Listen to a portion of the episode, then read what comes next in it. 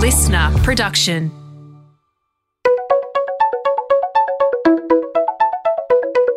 Hi, this is Paul McIntyre. Welcome to the MI3 audio edition.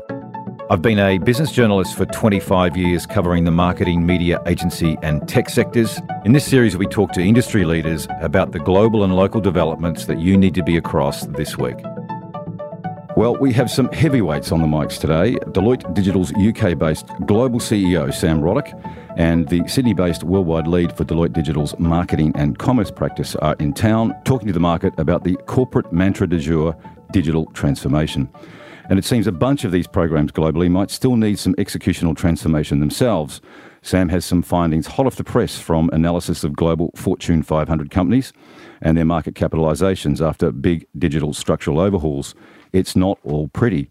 But there's more. Deloitte Digital's latest report on global marketing trends and benchmarks shows Australia is way behind on several critical fronts compared to their global marketing peers. We'll dig into that and we'll get to the bottom of why Sam backed installing a former Clemenger BBDO Australia CEO, that's Nick, into his global role last October. What was he thinking, you could ask, putting a creative agency boss into a serious global advisory role for enterprise marketing and commerce? Moreover, what does the boss of the $16 billion firm make of Nick's comments around his global appointment that, and I quote, tech alone is not enough to drive differentiation, and that for Deloitte Digital, creativity integrated across the company will set it apart from rivals. It's just a little bit unusual to hear a typically analytical leaning consulting firm talking about creative. Is it just that? Talk. We're about to find out on that front and a lot more. Welcome, Sam and Nick. You're in town, Sam. Big, long, long way away from home base. So we'll get to your Fortune 500 analysis shortly. But first, to the setup, why did you back a creative advertising agency boss taking on a global advisory role in marketing and commerce? It's not what most of us would expect from a consulting firm. Welcome, Sam, and please explain, as they say. Well, thank you very much for having me first. So, I mean, apart from the fact that Nick is just a fantastic individual, and clearly I was going to back him, it really comes down to where we're going and what Nick has done. So if I look at Nick's uh, successes at BBDO before he joined us, what I saw is someone who was able to grow the impact, the recognition, and the revenue of that firm by taking creativity beyond communications. Right. And our view, now coming to Deloitte and Deloitte Digital, our raison d'etre is to create value for our clients. We create value by transforming them and making them better. A lot of that is about transforming how they operate and transforming the tools that they use. But unless you can create a connection to their customers that goes beyond just a smart digital interface, a reason for those customers to love our client organization, you don't create the value that is possible. So you miss out. And we see creativity as a multiplier, as a multiplier to the value that you create through other techniques. And it, it's not easy to do that. But if we look out at the bigger world and the organizations that have done it successfully, you know, to pick a really easy one, Apple is an organization, they're a great tech organization, but, you know, how have they created the value of the most valuable company in the world? It is through the application of design, it's through the application of creativity alongside engineering. And that is a thing that we want to mimic, that is a thing we want to repeat. And it's a thing that our clients believe when they see the case studies, when they see the examples right. that someone like Nick is able to bring. So I saw one of the most successful creatives in the world, from my point of view, who wanted to join our business, who wanted to do what he had done with BBDO, applying creativity to more than just comms to create more value, wanting to come and do that in a, a bigger organization where the canvas would be so much greater, where the impact that he was able to have uh, with the multiplier effect he achieved before way the um, the number that you're applying that multiplier effect to is you know exponentially larger, hmm. and that will create value for for certainly for Deloitte. Um, but I think it will create a lot of value for our clients as well. So, when did you land, Sam, on this notion that you believe that somehow creative thinking and creativity can be a multiplier? How long is that? Because you know, firms like yours are very much into infrastructure, into efficiencies, effectiveness, profitability. You know, finding that's the perception at least, right? So you can start seeing this is changing. But when did you land on personally that okay, I'm buying this creative argument? So if we rewind, so we set up uh, Deloitte Digital about eleven years ago. Now, I mean, yeah. in um, in May it will be eleven years, and the ethos, the thinking then was, if you sort of cast your mind back, the iPhone had been released about three or four years prior to that But in that time, what had emerged was the app ecosystem. Because if you remember, the App right. Store wasn't launched with the iPhone. The App Store came a couple of years later, and that, that's what really exploded that. And what you saw is you saw you saw a new way in which people were interacting with organizations where design and creativity were an essential ingredient. Right. And we realized then, you know, more than a decade ago, that we were, I mean, I'm not going to, I don't see ourselves as an infrastructure organization, but I will use your words. We were an infrastructure organization. We did technology implementation. We provided our clients with advice around how to restructure their businesses and how to drive growth. But that was cold, hard, and analytical. It was technology, mm. technological. And it lacked the emotional connection that had burst onto the scene with the iPhone and the app, app ecosystem mm. that came behind it. And you know, we said we've got to have a part of that. Right. We said we want to launch a business that gets after that. Now, it turns out that it's pretty hard institutionally to blend creativity with technology advisory, with strategy. But we've been on that journey for a long time. And what I saw with Nick, to come back to your question, is someone that could help us with the next stage of that and really making that transformation. I'll go to the next question, but just ask Nick very quickly. So, Nick, the vice versa on this, because coming from a creative background in an agency, looking at Deloitte, possibly outdated perceptions, but I would have thought that you would have thought there's a dry biscuit to uh, to chomp. Interesting words. Thank um, you.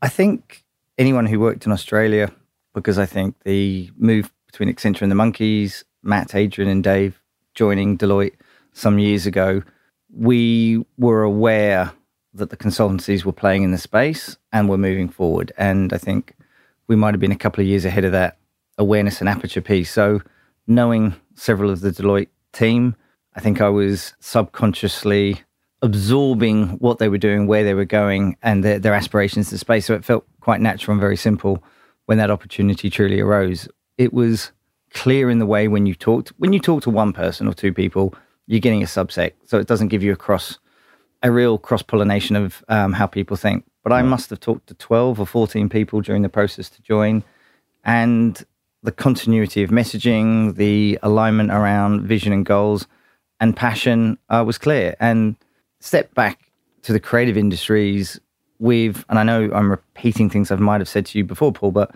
we live in a state of saying, I think, and the feeling the safety, the confidence to say, I know, and I'm presenting an idea that can solve something beyond communication and have an enterprise wide impact, if we can package it with robust analytics and projections of what its impact can be, you're feeling like those two things should be coming together. Mm. And having the resources around you that could not only have the insight to accentuate an idea to be bigger, the ability to commercialize an idea uh, and with really robust hypotheses, and then be able to working with extraordinary subject matter experts or people that understand corporate culture, understand technology implementation, understand every facet of a business, you don't start and stop at a campaign day or in a marketing schedule or program. Your lifespan of an idea and its ability to organically grow becomes far broader. And I think that's the dream of most of us, and I'm not alone. There's many out there, agency folk that always looked on that world over the last decade with um, curious eyes. And that's the, I guess that's the difference here is combining those analytical skills, the intellectual smarts with the creative to get the X factor. And, and Sam, on this, I mean, when Nick uh, got the gig last year, we did a story with him and, and he talked about how tech was not enough of a differentiator and creativity was going to do it. Now, to someone like me, I get it, but to big enterprise, big corporates, how does that land uh, when you try and uh, get that message in like you are? So, so, I'm going to use a case study where, where I can't, I'm afraid, name the client because it's a live piece of work. But I, I, when this launches, I'd be happy to come back and talk about yeah, talk about what we're doing. But it for one of the world's largest CPG organisations looking to grow one of their categories, a category where they are already the global category leader, very right. significant business, looking to grow that category by around about 25%. It's a mature category? It's a mature category. Right. It's a trying to think of it. Well, I, I think I can see it, it's an $8 billion category for them. Right, right. So it's a mature scaled category. They want to grow that by 25%. And they want to move from their language category leaders, leadership to category captaincy. They mm. want to be seen as really shaping the category rather than just the biggest player in the category. So going for all boats will rise, is that the, is that the argument? there is a bit of all boats will rise, but yes, of course, it's driven by a need to drive growth for themselves as well. There, the brief comes in from the CEO. The CEO wants to drive that growth. The CEO wants to transform a large part of the business to have a direct to consumer element to it. And the CEO is looking for thoughts and advice on how we might be able to do that. And I say brief, it comes in really for a conversation with the CEO. Right. Uh, so these conversations are led largely by our strategy and our M&A teams. So they're not led, they don't start with someone creative. But that particular brief came into one of our strategy partners who we've we've spent a lot of time working with and joining up on the creative side of what we do.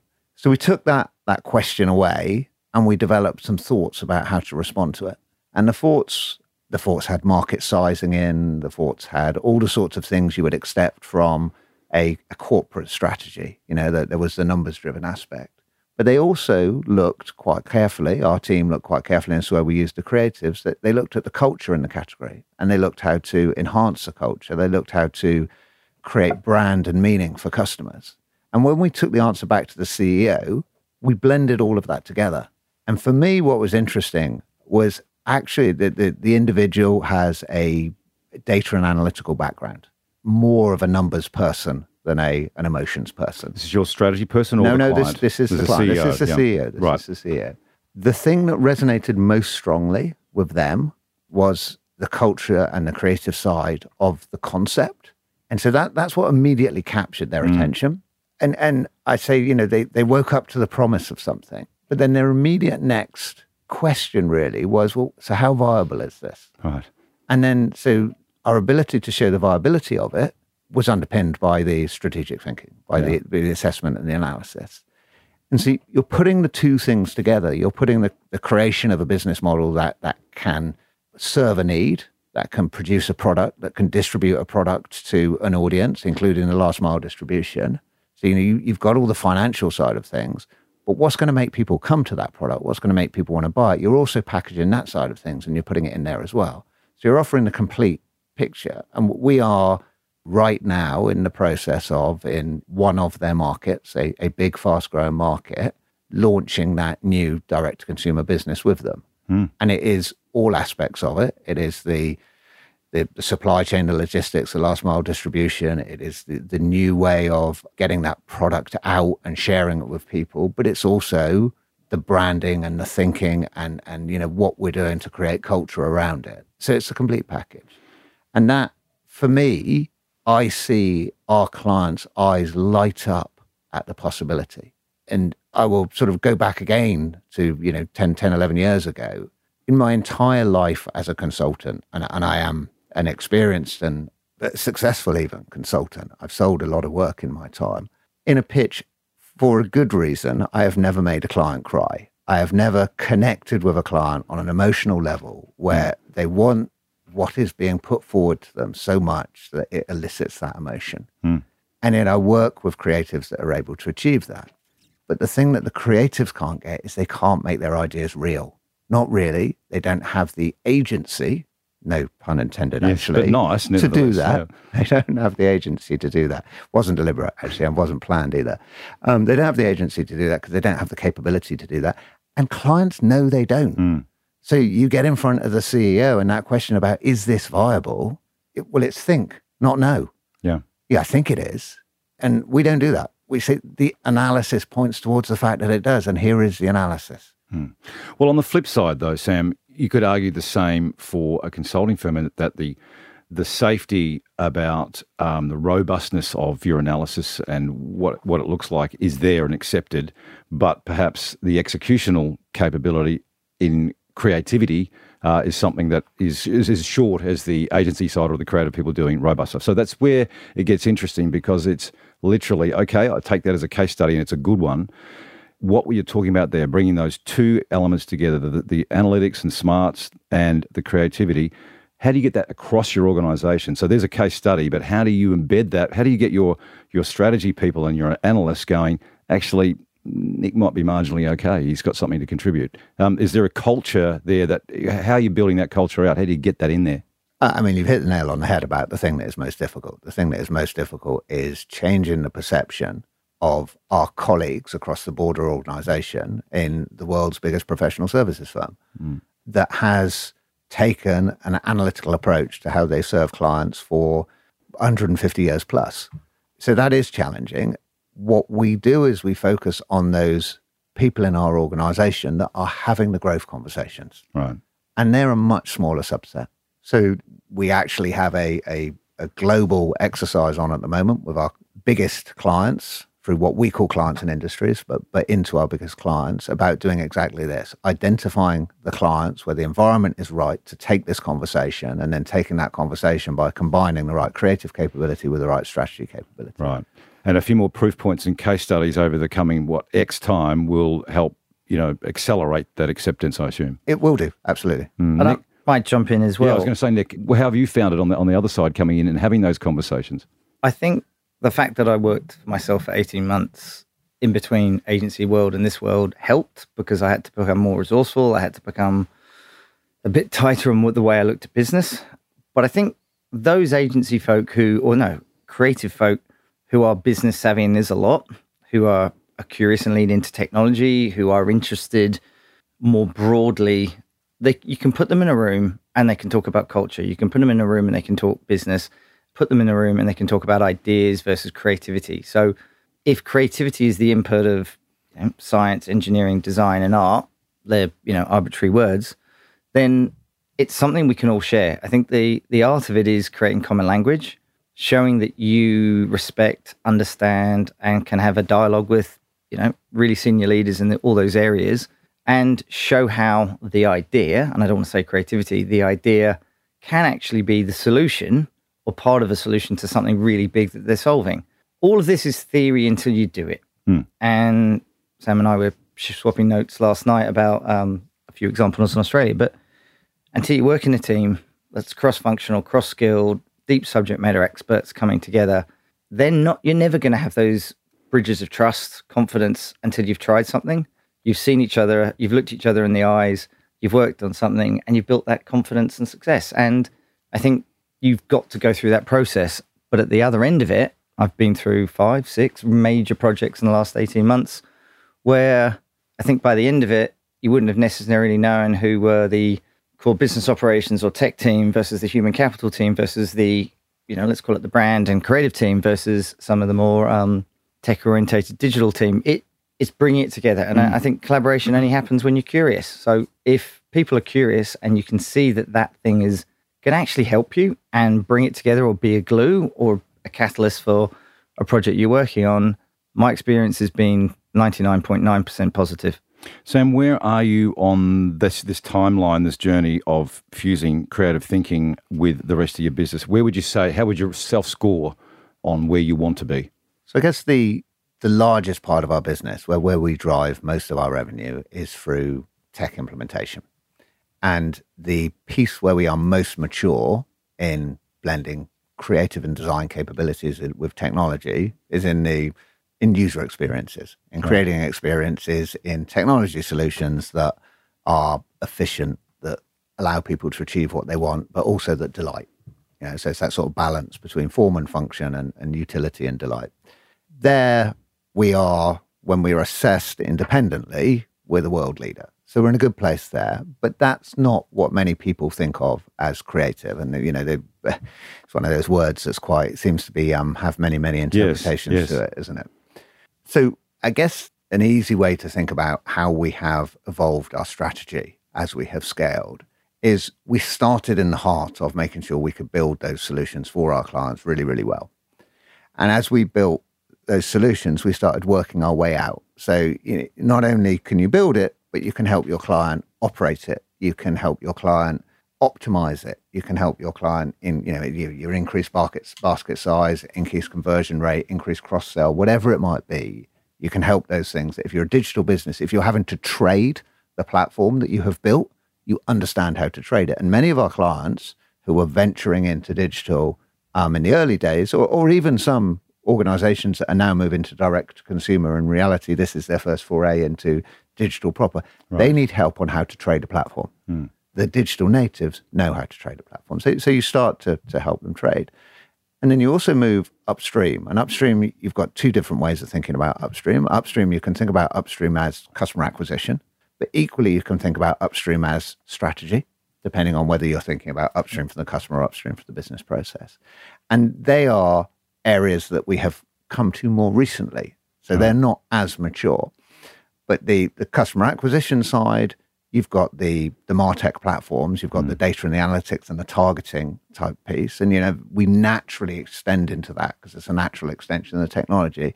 But now the creativity starts to become more important. Now you're starting to talk about martech plus performance marketing. Hmm. You know you did so so now we're needing to blend a bit more. And you're still quite close to the transaction. It's still quite natural for us and i would say we're pretty mature.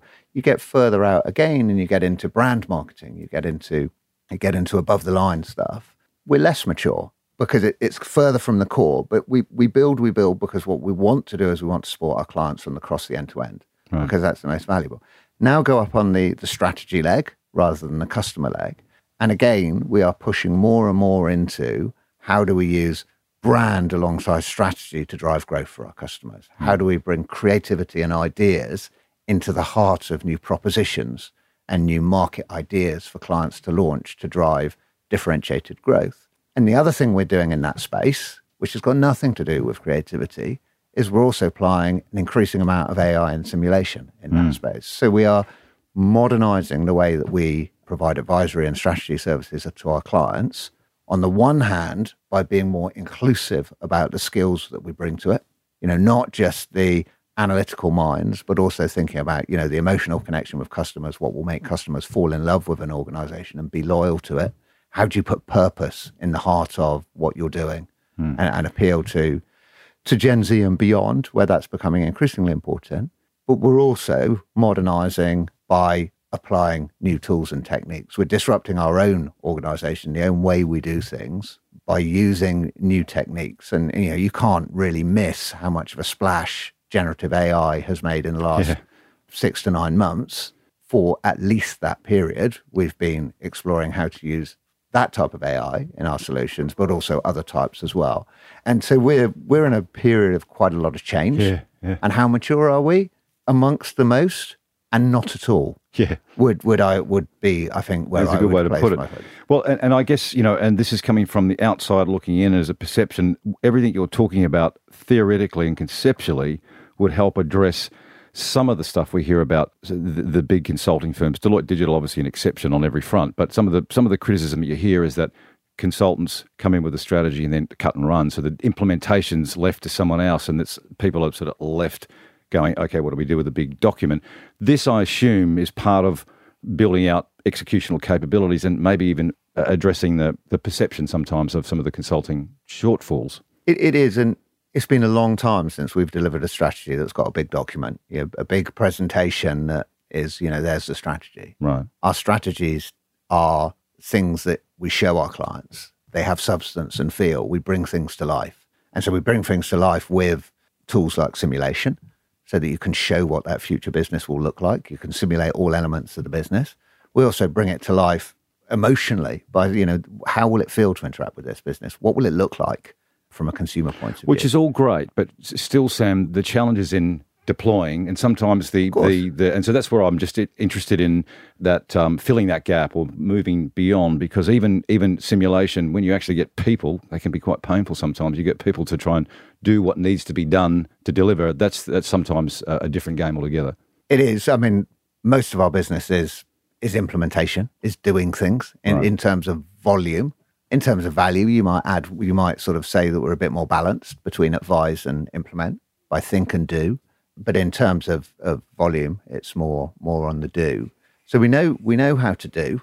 The thinking that we have is that I mean, you may have heard of digital twins and the idea that you have something physical and you build a, a, a digital twin of it and you use that digital twin to optimize.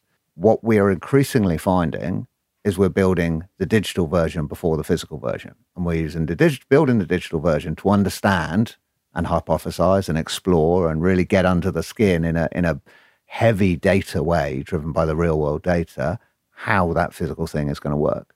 And then once you've got it right, then you build the physical. So actually, digital twins of things that have not yet been built are a bridge between think and do. They're a bridge between advice and implement, between strategy and reality. because it's a manifestation of the future reality based on the strategy. And it's then just, it's never just, but it's then just a translation job of that digital twin into its physical Got it, right. manifestation. Well, before I want to get to some analysis that both of you have got some global observations on on transformation and in what's going on in marketing. The quick question to both of you before that though is to keep this up, to attract and keep creative minded people. Sometimes culture has to be very, very different because they're kind of different people. Is there any change required inside the firm to actually attract and keep those sort of people because they are a little bit different? maybe we break that down between attract, retain, and I think the one missing is the word grow, and that's our biggest job is the grow. Attracting people by different markets, it, it will vary depending on the maturity of that market and their understanding of consulting and where creativity plays a role.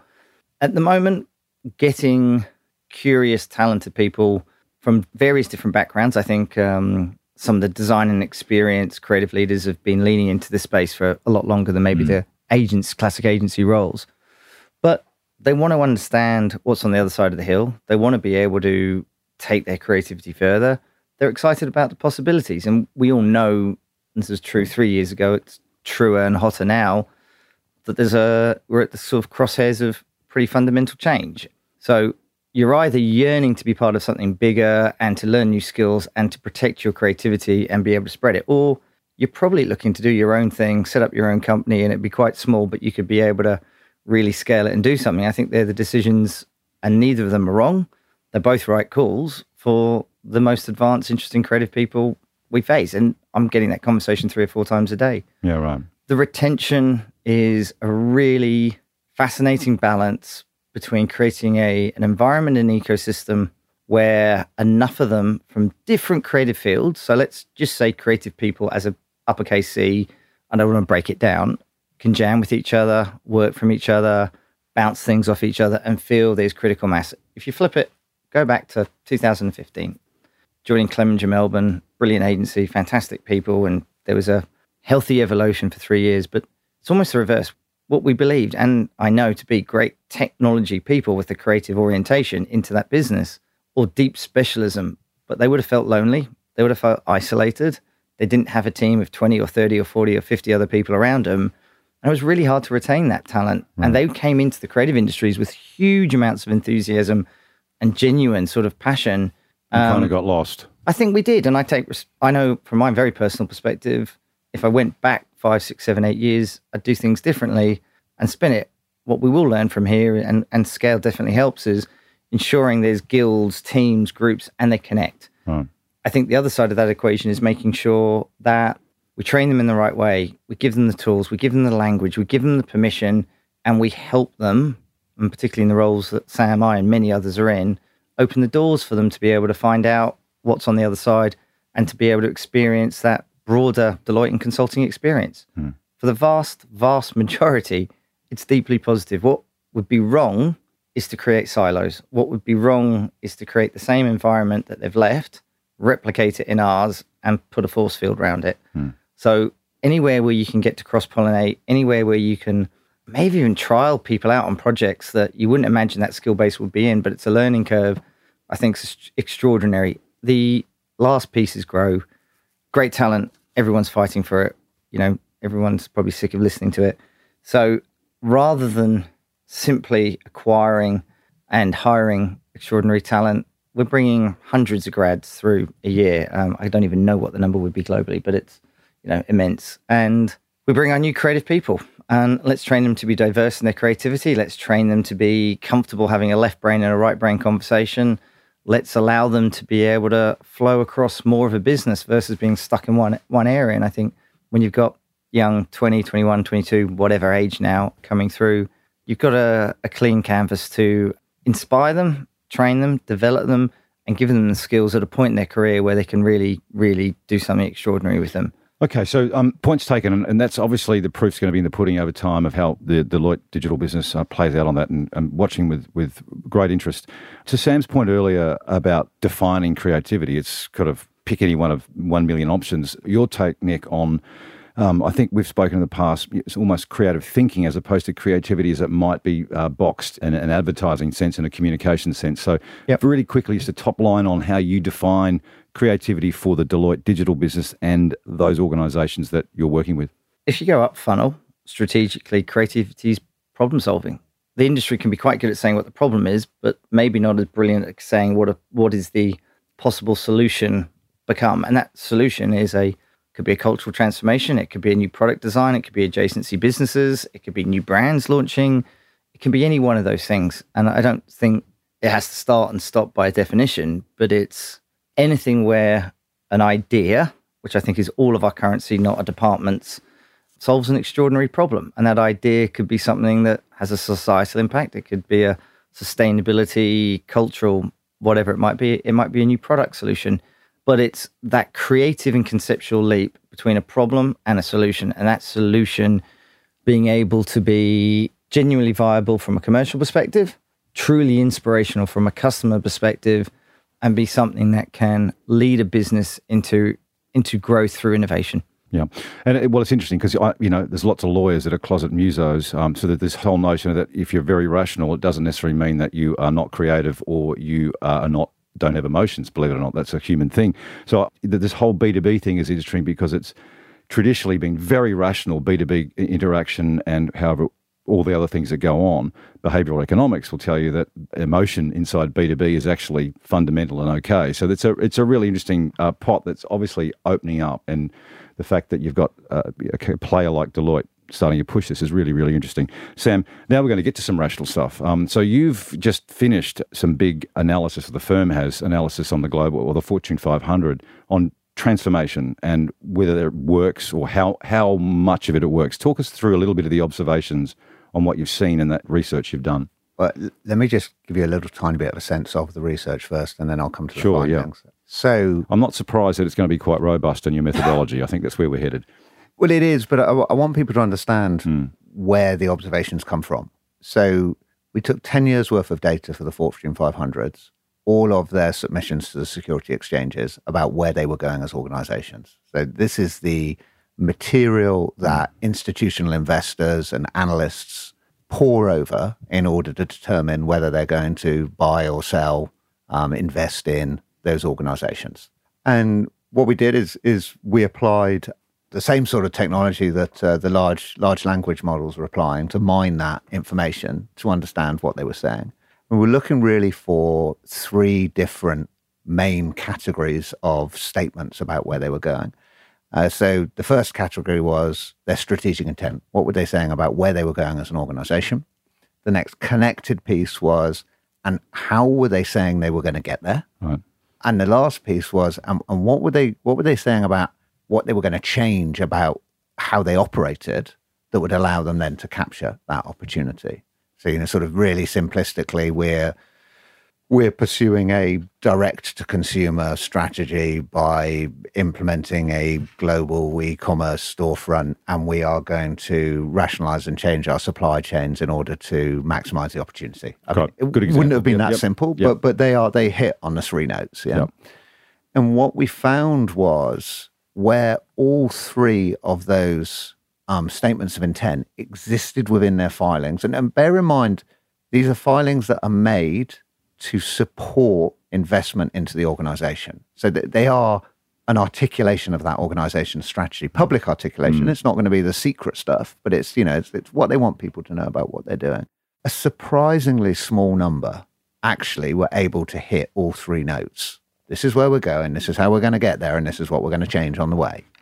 Um, and, and so if you looked at the organizations that consistently hit all three notes, so actually, what we did, the Fortune 500, we took out the outliers in terms of market capitalization, so that we didn't have the the unusual data points in there. But then for the rest, the rest that, that weren't outliers, there was a five percent uplift in market capitalization, and the total market capitalization of the Fortune 500 is something like a, a, a hundred trillion. Hmm. So a five percent difference in market capitalization, you're talking about a lot of money. Yeah. You know, it's not chump change.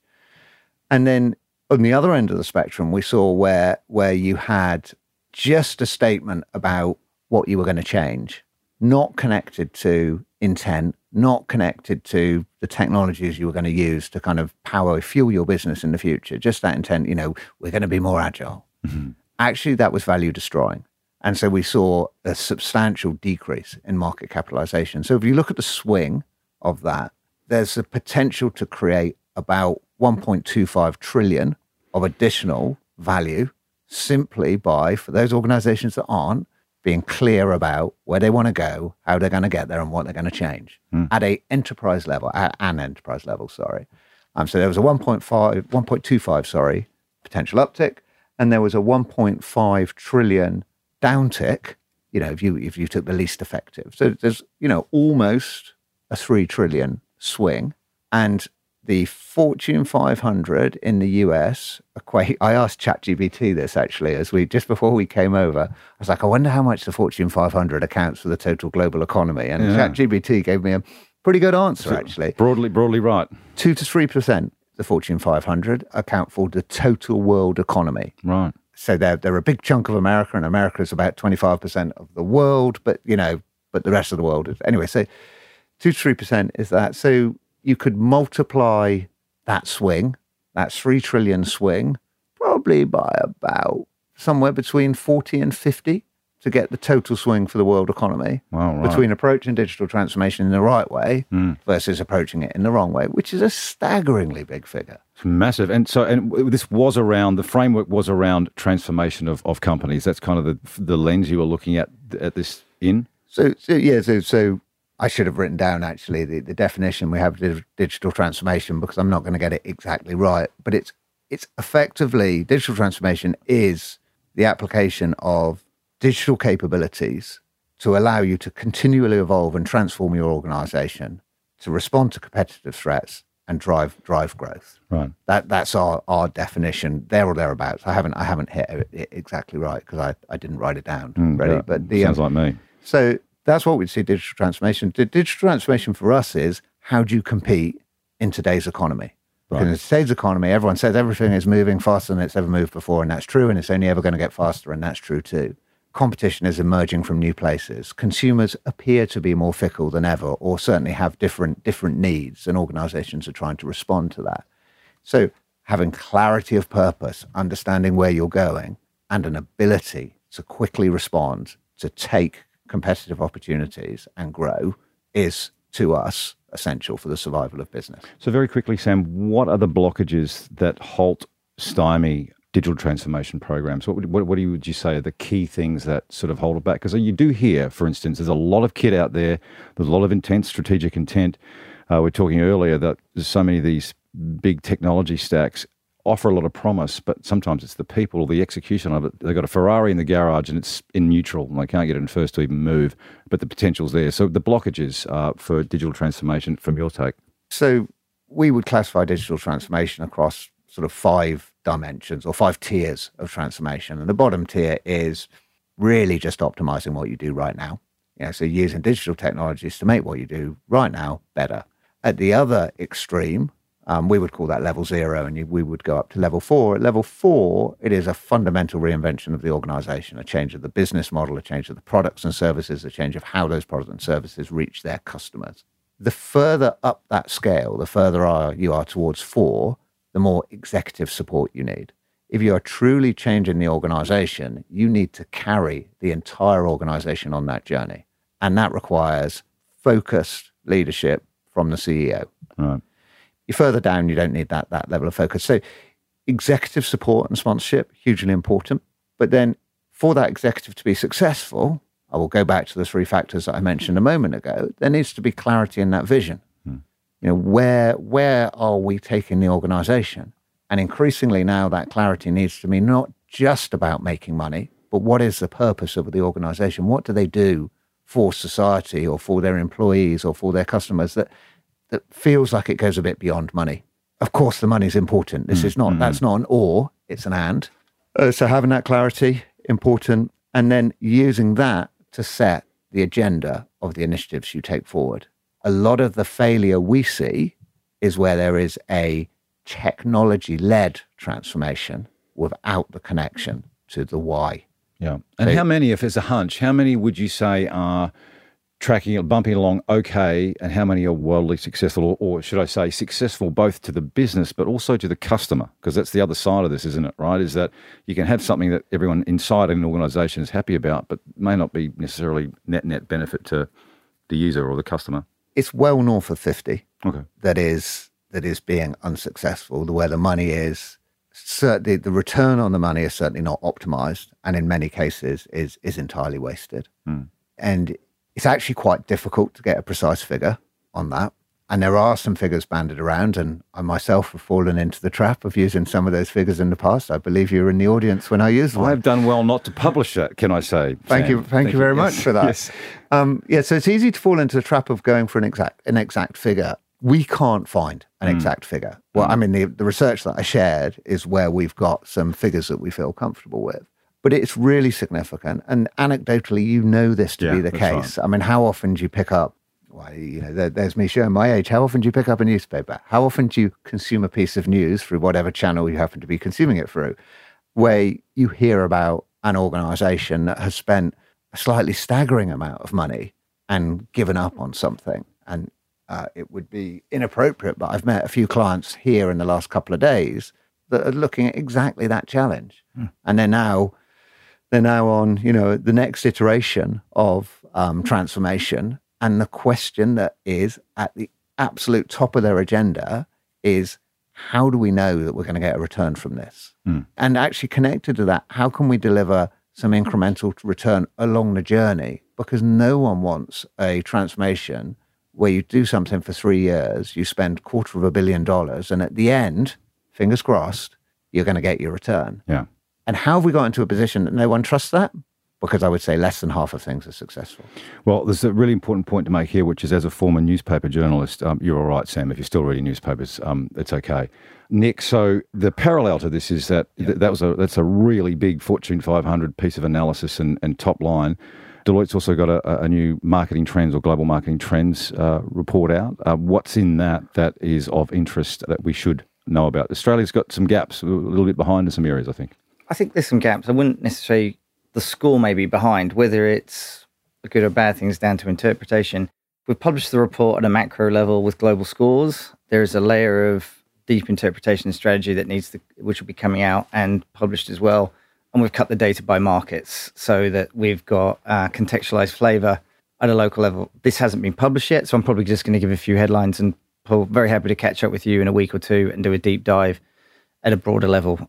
Broken down into six sections, and I'm not going to jump deeply into them all, but um, top external challenges, key priorities are where I'm going to focus my energy and my money coming up. Big subject matter around sustainability, the role of uppercase C creativity, creative thinking, not creative communication in an organization through a marketing filter and lens, and how marketers are going to partner with external creators and collaborators. And the last piece was on particular segment on the metaverse. Right. So this was uh, a 1,050 and something top CMOs around the world. So it's seriously robust piece of research and data. When you look at the top external factors that they've all three markets, US, UK, and Australia, are looking at, which aren't a surprise. It's start. It's when you cut the data and start going further down. Financial market instability and inflation key. That that's number one. Number two is supply chain disruption. But when you pull the Aussie data out, supply chain disruption is a huge thing for the Australian marketing community versus the US and the UK. Why that might be, and our ability to control any element in that supply chain or their role in a broader organizational structure would be part of that. But I think it's a Well, probably it's a standout, right? Well, it's- it's- I was going to say why, but we will go into a rabbit hole. So we We will. Yeah. but it is 18% difference to the hmm. next nearest market. That is really yeah that's significant. Yeah. Third piece is, is changing regulations, and I'm not sure it's a surprise that Australia's got a, a, lot, a much higher score in regulations, particularly if there's a leaning to the financial services, which rightly so is heavily regulated here and, and other adjacent industries. Breaking it down into terms of priorities, three key ones are implementing systems to enhance customer personalization, expanding into new markets, and accelerating the move to new digital capabilities. The first point is extraordinary difference in the data. The UK and the US are a percent apart, and Australia's uh, 13 to 14 percent further down. What was that dimension again? Which one? implementing systems to enhance customer personalization. Oh, right. So it would strongly suggest that our confidence in our own capabilities, that might be internal capabilities, it might be the technology that we need to do, or the investment needed to take that next step, is a far higher focus in Australia Mm. versus other countries where it is less of a priority. Vis a vis, this is something we may have needed to start addressing two or three years further down the pipeline. And we're now getting to an inflection point where this is a necessity and it's, you know, So again, is that suggesting US and UK are ahead in their personalisation strategies and implementation? Is that what I'm hearing? I think it has to be. Mm. Yeah, mm. absolutely. Yep. And then one of the most extraordinary pieces of data at the back end, and again, there's about four or five in between here, and I'd happily go into details developing, acquiring, and retaining talent. Australia is more than 50% down, and it's the last score for all three markets out of 12 questions. And it, its score is less than half of both the UK and US. And for a market where I actually believe we're a net exporter of our best talent, not a net importer of great talent, which where we used to be 10, 15 years ago, particularly mm. with England. With but I think that's yeah. much, much broader than that. And then there isn't a client I'm talking to that can fill their bench with the right people, not just, you know, tier one talent. It's just, can I fill my bench? So if we're not looking at developing and acquiring that talent and it's a low priority and our score in this market where we're losing people by the droves isn't, you know, five or six places up and that score isn't significantly higher, that, that does suggest a problem. Hmm. Either people feeling unempowered to be able to do things or have initiatives in that space, or they don't think it's important enough. And if they don't think it's important enough, I'd be questioning why. In terms of, well, actually I'll talk about the influence of creativity. One of the questions is Does the organization rely on the marketing function to be seen as its catalyst for creativity or its most, most creative department and output? Our scores are nearly half the UK and US hmm. and dramatically down. And what I would anticipate a lower score, I wouldn't be anticipating 40% down on two major markets. And I think this is a, So what the hell's going on there? That doesn't say that they don't think it's important and they should be. It's probably a reflection of their confidence to be seen and whether creativity yet has matured enough to be a business conversation or it's a marketing conversation. So it takes a lot more to um, dramatically unpack that.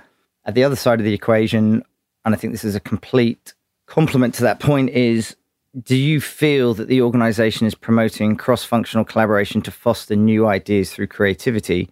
The US is dramatically higher than the other two markets, but Australia is dramatically down on that. So, one, if creativity isn't just marketing and creativity is all of us and creativity is a way to have spirit and ideas and solve problems, it's not a surprise that that cross functional connection and collaboration isn't going to be high in this. So, instead of seeing these things as negatives, let's look at them as an opportunity. Let's look at them as a way to help marketers feel confident having um, conceptual, idea based conversations enterprise wide and give them the tools and the narrative and also be able to help them take them across the business, bring different parts of a client's business together and galvanize them. So while the score itself might be worrying, I think the opportunity is huge here and we should look forward with optimism and take advantage of it.